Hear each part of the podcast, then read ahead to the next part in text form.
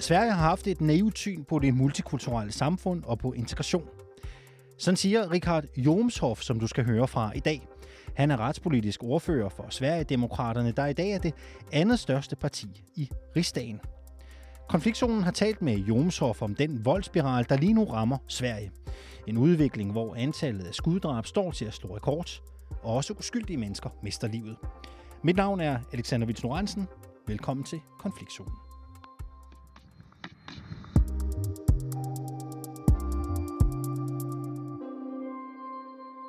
Jag har varit med i Sverigedemokraterna i 24 år. Jag sitter i partistyrelsen.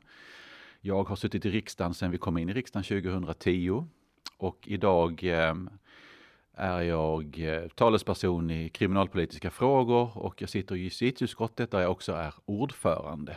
Och eh, ja, jag är en engagerad sverigedemokrat sedan många år tillbaka. Och när jag frågar dig som politiker och svensker, kan du genkänna det Sverige du ser idag? Vad vill ditt svar så vara? Nej, egentligen inte. Jag har ju fyllt 54 år och eh, jag minns ju själv det Sverige jag växte upp i på 70 och 80-talet och det var ju ett helt annat Sverige. Och jag tillhör ju de som tidigt, redan under 90-talet, började ifrågasätta inriktningen på svensk politik, framförallt kanske då invandringspolitiken. Och sneglade mycket och tittade mycket på Danmark där jag ty tyckte att ni hade en bättre debatt, bättre förhållanden, bättre politik rent allmänt. Ehm, debatten i Sverige har ju länge varit ganska begränsad och tystad och jag, jag röstade ju tidigare på Moderaterna själv men blev ju medlem i Sverigedemokraterna efter valet 1998 och eh, nej, jag känner inte igen mig och de senaste åren har ju förändringsprocessen gått mycket snabbt. Och det är en, ett mycket problematiskt och mycket destruktivt samhälle vi ser idag i delar av Sverige. Øh, destruktivt øh, samfund vi ser vissa steder i Sverige. Prøv at sætte nogle ord på det. Ja, Sverige, egentligen vill jag säga att de nordiska länderna har ju alltid varit demokratiska alltså goda demokratiska exempel. Vi har ju i vår del av världen lyckats bygga några av världens mest trygga, mest välfungerande, jämställda, öppna, demokratiska samhällen. Och vi har ju haft saker som förenar oss. Vi har haft en gemensam kultur, gemensamt språk, gemensam religion, vilket jag säger trots att jag själv är ateist. Ehm, vi har haft saker som förenat oss, samma syn mångt och mycket på moral, värderingar, olika saker som förenar oss. Och det har varit en, funnits en trygghet i det som jag tror förklarar liksom våra stabila och, och våra samhällen, liksom varför de har växt, kunnat bygga de här samhällena. Men som en följd av den väldigt, väldigt stora invandringen, inte minst till Sverige, så har vi fått ett segregerat, eh, mångkulturellt, ett splittrat Sverige där vi ser hur eh, många förorter i många kommuner där vi, där vi ser omfattande segregation och splittring.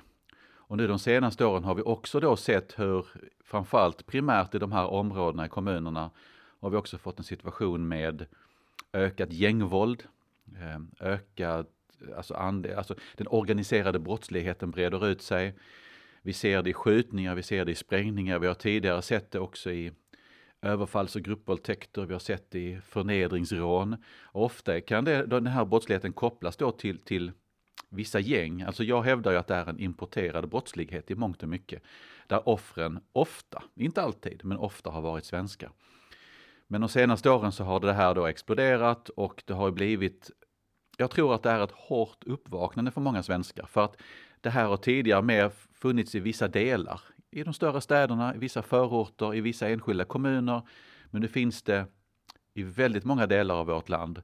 Och det skjuts och det sprängs och jag tror att många människor i Sverige är djupt oroade för av den verklighet vi nu ser och jag tror det är, som jag brukar säga, ett hårt uppvaknande. Man, man, har vaknat upp i en verklighet som man inte längre känner igen. Vad är orsaken till att man i Sverige lige nu ser bandevåld, bandekonflikter udspille sig, ikke bare i Stockholm, men jo också i Malmö, Uppsala och andra städer i Sverige. Vad är orsaken till det? Ja, men huvudorsaken är ju den stora invandringen. Huvudorsaken är framförallt invandringen från Mellanöstern och Afrika kombinerat med Alltså om vi går tillbaks till 50, 60, 70-talen så hade vi en situation där Sverige behövde mycket arbetskraft under efterkrigstiden och det kom ju många människor till Sverige, även mina egna släktingar från Finland, men det kom ju folk från Grekland, från eh, Italien, Spanien och så vidare för att jobba i svensk industri. Och det fanns ju ett behov av arbetskraft. Men under 70 och 80-talen så avtog det behovet. Men man fortsatte ändå att ta emot väldigt mycket människor till Sverige. Men nu ändrade också invandringen karaktär.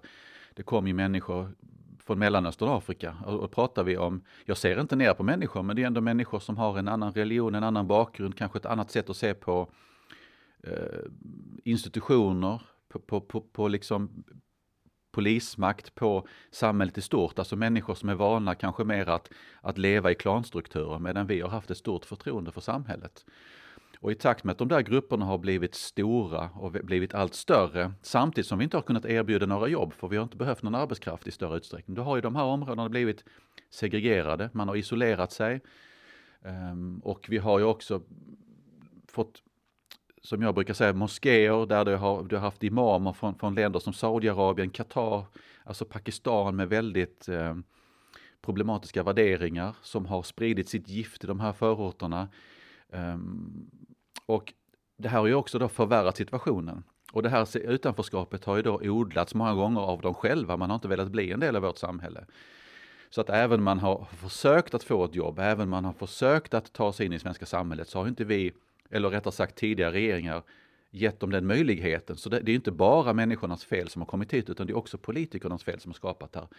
Och det här då sammantaget har ju skapat ett utanförskap där kanske då Många unga känner att, ja men vill jag ha pengar, vill jag ha gemenskap, då hittar jag det i mina gäng.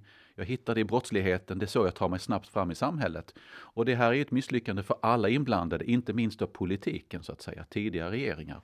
Men det, det, finns ju många förklaringar och det här är ju bara en kort genomgång, men det här skulle vi kunna prata om länge. Ja, och jag vill egentlig bli lite lidt det, för nu berättar du, vad orsaken är till att situationen är som den är i Sverige. Men om jag ber dig ge en politisk analys, du har själv en lång bakgrund i svensk politik, Vad är din politiska analys på, varför situationen ser ut som tänker jag. Ja, men det, det går ju kopplas till invandringen, men också, som jag sa, politiken har haft en väldigt naiv syn på det mångkulturella samhället och människor som har kommit hit. För att om människor känner gemenskap, även om du är fattig, har ont om pengar, så finns det ändå någonting som förenar oss där vi ändå känner en viss gemenskap. Jag menar, folk har alltid varit fattiga. Det har alltid funnits människor i Sverige som har haft dåliga förutsättningar.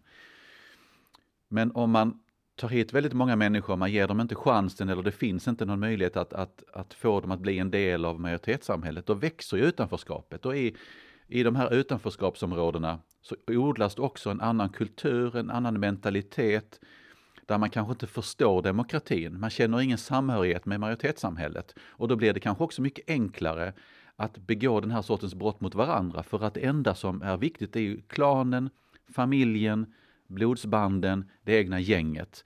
Alltså det är små grupper som slåss mot varandra. Alltså, så att huvudanalysen är ju att här, det var det jag inledde med, att grunden för det trygga samhället, alltså saker som förenar oss, har försvunnit eller är på väg att försvinna. Och då får vi den här situationen där olika grupper slår mot varandra. Och vi ser ju det idag, inte minst i skjutningarna och sprängningarna, att det är ju små kriminella gäng där man endast är lojal mot varandra.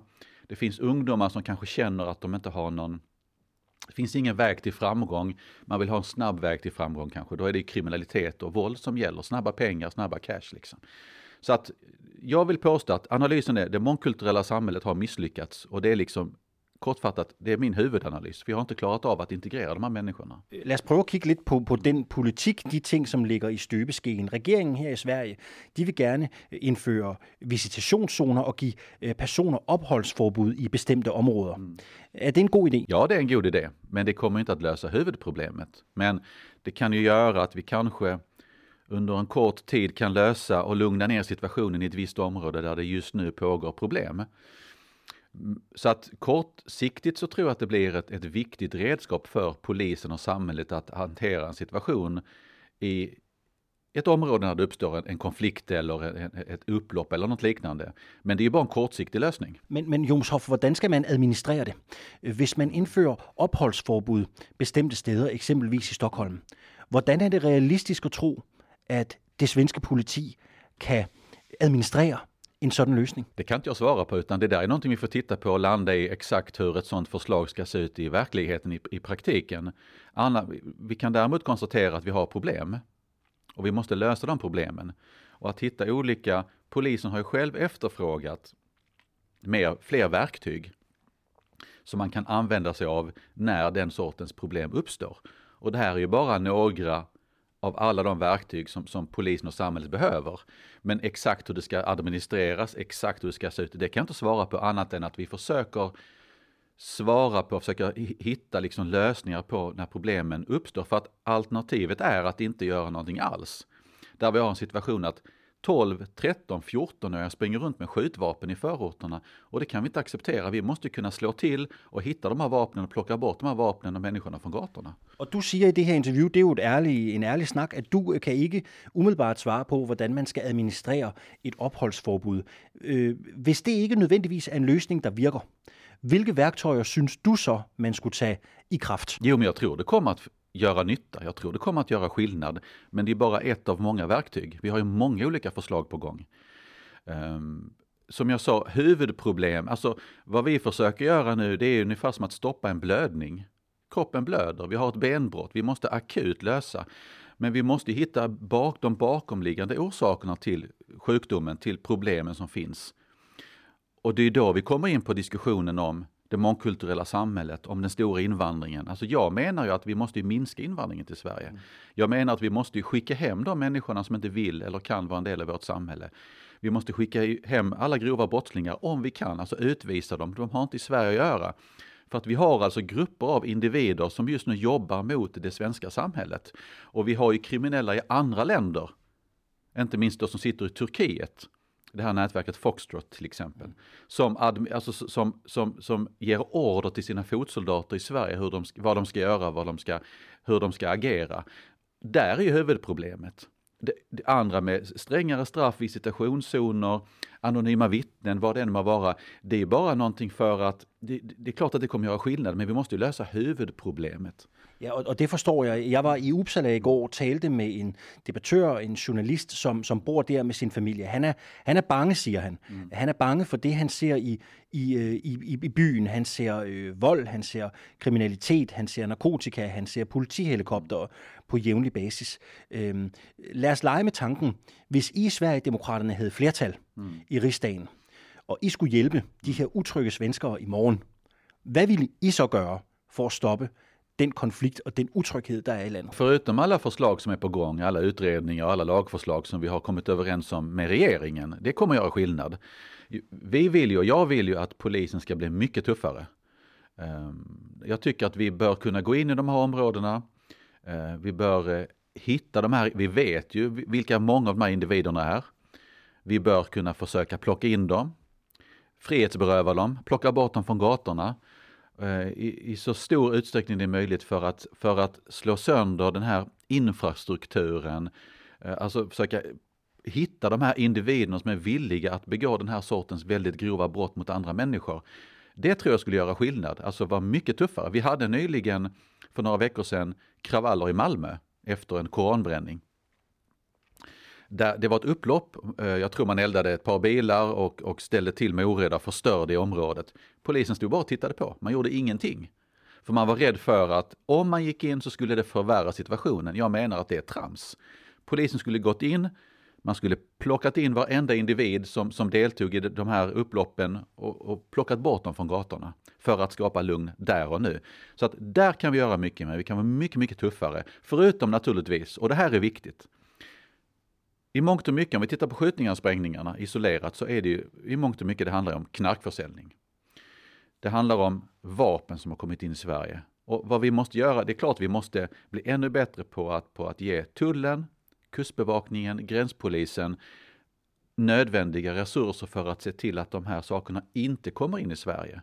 För att kommer de väl in i Sverige, knarket och vapnen, då blir det mycket svårare att åtgärda. Så att gränsbevakningen måste bli mycket, mycket bättre än vad den är idag det är också ett annat konkret exempel. Det är ju också tale om, att det svenska försvar ska mm. bruges i arbetet med att komma bandekriminaliteten till livs.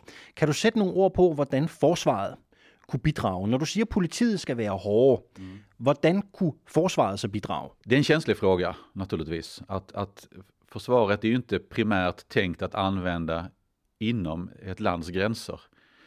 Men i det här fallet, vi har ju föreslagit det här i många år, nu är det fler partier som delar den uppfattningen att det kanske är en, en möjlig väg att gå. Men det handlar ju primärt om att försvaret ska underställas polisen och det är viktigt. Det är fortfarande polisen som ska bestämma och administrera och, och styra den hjälpen. Men det handlar om att avlasta polisen, att kanske vakta vissa byggnader, att kanske ställa, ställa upp med eh, teknisk kompetens, att ställa upp med materiell, helikoptrar till exempel, så att man kan frigöra fler polisresurser som kan jobba då mot den här sortens gäng och organiserad brottslighet. Så att, att underställa polisen och, och alltså mer administrativa uppgifter eller möjligtvis då kanske vakta vissa eh, viktiga, eh, vad vet jag, byggnader eller vad det än må vara så att, så att polisen kan frigöra sina poliser för att eh, frigöra dem i kampen mot gängen. Så att det är väl mer där någonstans den hjälpen ska ligga. Jag har haft stor succé i svensk politik. Mm. Der er stor opbakning til jeres politik, til jeres linje. Og øh, meget af det, øh, regeringen også foreslår, det lugter jo lidt af noget, som I har talt om før.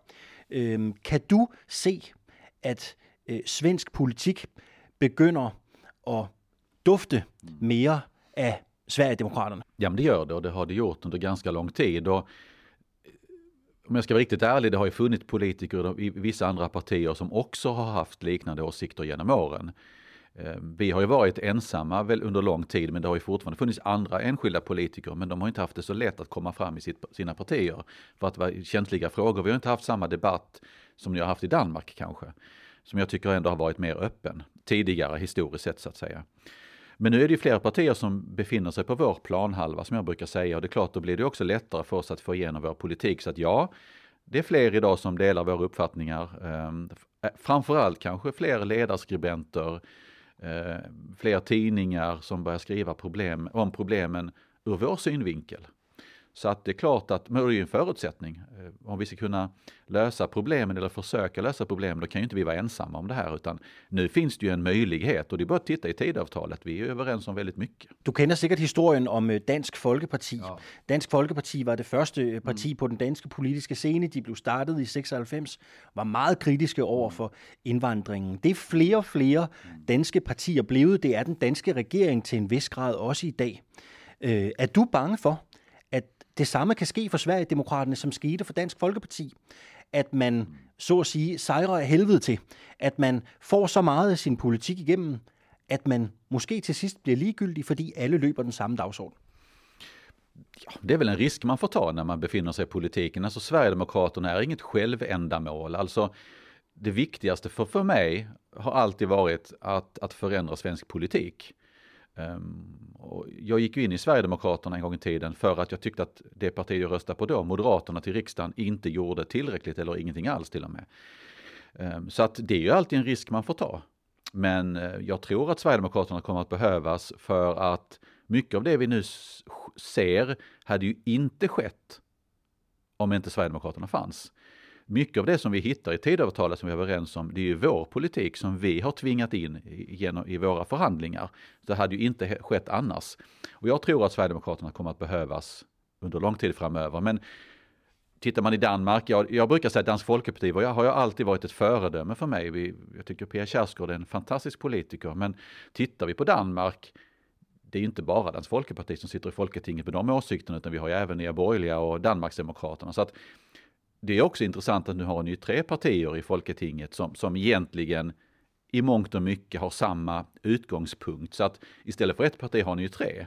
Samtidigt som Vänstre till viss del, men till och med Socialdemokraterna har börjat föra åtminstone delar av politiken och man har ganska man är ganska tuff från Socialdemokraternas sida i Danmark. Och det tycker jag är bra, det är en förutsättning. Om det innebär att vi backar lite, ja men då får vi ta den smällen. Det är en del av politiken, alltså spelet vi spelar. Och så lad mig slutte af øh, med øh, og, og, og, og trække interviewet hjem til Danmark. Mm. Øh, den danske regering har fremlagt sin fjerde bandepakke. Den blev fremlagt for et par uger siden. Mange nye initiativer er der også i den. Blandt andet mener man i den danske regering, at unge bandekriminelle øh, skal have lommepengejobs. Altså de skal have penge af kommunen, der skal gøre det attraktivt for dem at komme ud af den kriminelle løbebane. På den lidt mere hårde fløj øh, vil man indføre et kontaktforbud. Mm. Altså man vil simpelthen forbyde øh, tidligere bandemedlemmer at kontakte andre fra samme gruppering, både fysisk, men også på telefon. Øhm, jeg ved ikke, hvor meget du er inde i det danske bandeudspil, men er der noget i den danske øh, i den danske politik, der ønsker at komme banderne til livs, som du mener, I kunne bruge i Sverige? Just det senaste du pratar om, det måste jag erkänna, jag har inte tagit speciellt mycket notis om det, utan det tänker jag sätta mig in i. Men Danmark vill jag ändå påstå har ju ändå alltid varit någon sorts föredöme där jag tycker att ni historiskt sett har varit bättre på att hantera den här sortens problem. Om jag inte är helt ute och reser så har ni också haft visitationszoner i Danmark eller den möjligheten. Så att, så att eh, det är klart att vi ofta har sneglat på Danmark och försökt eh, låna förslag från den danska sidan och det är mycket möjligt att vi vi kommer att göra samma sak nu.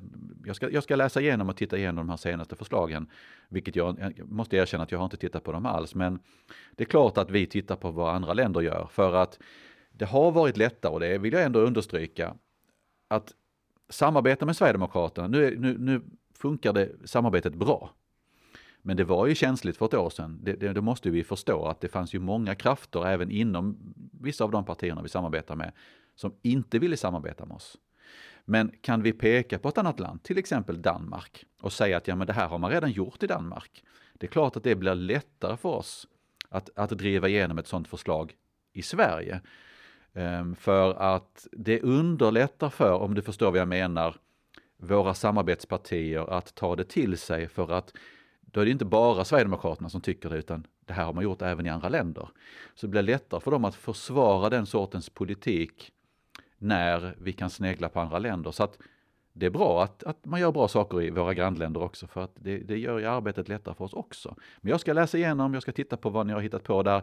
Jag tror, jag håller med om en sak, det, handlar, det här handlar inte bara om att göra det tuffare för gängen utan vi måste såklart också jobba förebyggande. Det är klart att förebyggande insatser också är viktigt. Så det är någonting man måste titta på också. Men de frågor jag jobbar med, kriminalpolitik i justitieutskottet, då handlar det oftast om repressiva åtgärder, alltså tuffare, tuffare tag mot gängen. Men det är klart vi tittar på de andra förslagen också, självklart. Har du någon gränser för, som politiker, hur mycket det må kosta att få stoppet øh, bandekriminaliteten, bandekonflikterne i Sverige?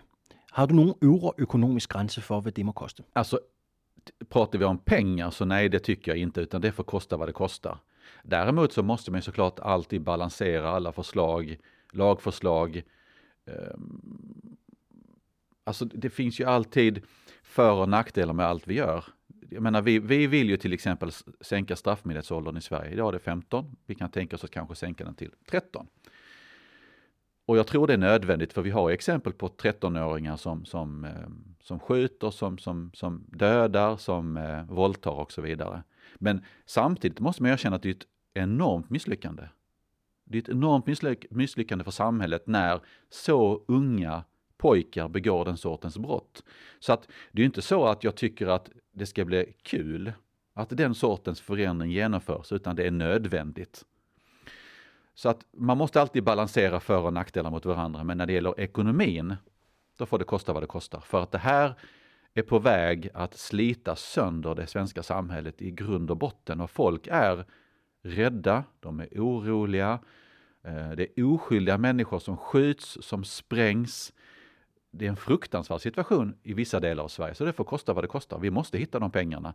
Inte minst bara en sån enkel sak som kriminalvården, det är fullt i våra fängelser. Vi, men vi vet att vi kommer behöva betydligt fler häktesplatser och fängelseplatser. Det kommer att kosta enorma pengar. Men det får kosta vad det kostar, för vad ska vi annars göra? Vi kan ju inte ha dem på gator och torg. Grova brottslingar ska låsas in, så att vi får hitta pengarna.